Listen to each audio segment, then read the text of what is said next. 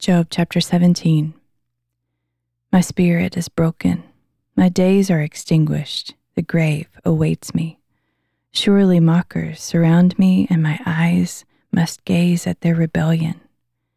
Give me, I pray, the pledge you demand. Who else will be my guarantor?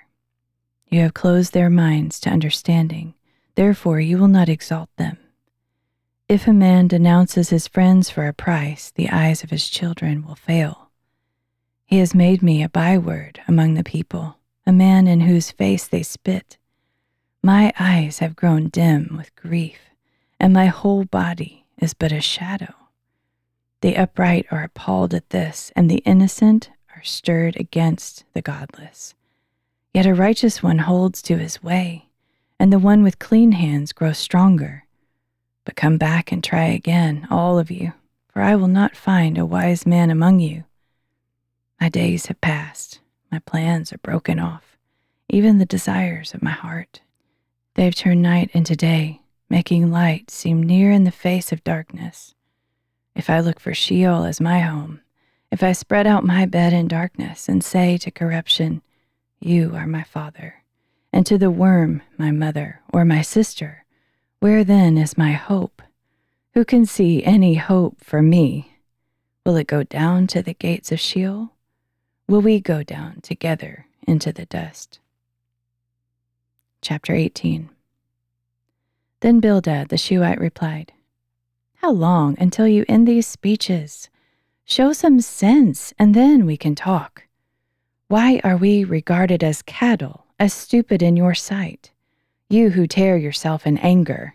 Should the earth be forsaken on your account, or the rocks be moved from their place? Indeed, the lamp of the wicked is extinguished, the flame of his fire does not glow. The light in his tent grows dark, and the lamp beside him goes out. His vigorous stride is shortened, and his own schemes trip him up. For his own feet lead him into a net, and he wanders into its mesh. A trap seizes his heel, a snare grips him. A noose is hidden in the ground, and a trap lies in his path. Terrors frighten him on every side and harass his every step. His strength is depleted, and calamity is ready at his side. It devours patches of his skin, the firstborn of death devours his limbs. He is torn from the shelter of his tent and is marched off to the king of terrors. Fire resides in his tent, Burning sulphur rains down on his dwelling. The roots beneath him dry up, and the branches above him wither away. The memory of him perishes from the earth, and he has no name in the land. He is driven from light into darkness, and is chased from the inhabited world. He has no offspring or posterity among his people, no survivor where he once lived. Those in the west are appalled at his fate, while those in the east tremble in horror. Surely such is the dwelling of the wicked, and the place of one who does not know God. Chapter 19 Then Job answered, How long will you torment me and crush me with your words? Ten times now you have reproached me.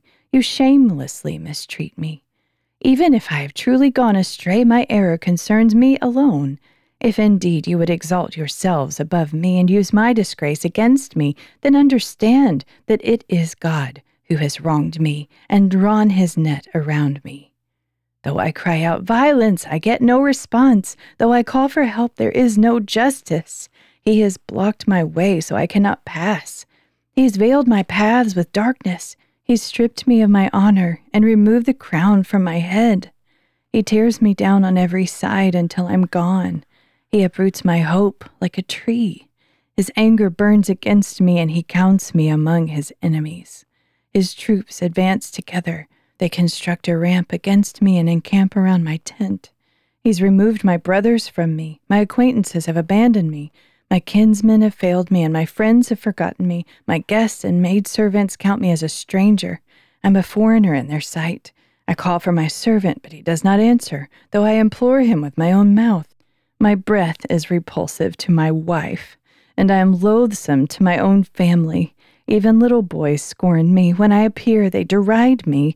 All my best friends despise me, and those I love have turned against me. My skin and flesh cling to my bones. I've escaped by the skin of my teeth.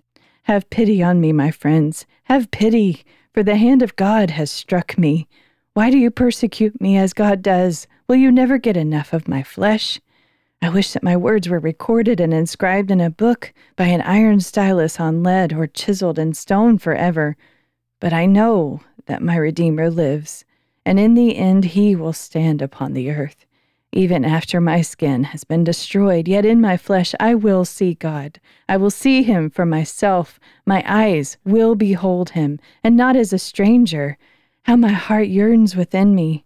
If you say, Let us persecute him, since the root of the matter lies with him, then you should fear the sword yourselves, because wrath brings punishment by the sword, so that you may know there is a judgment.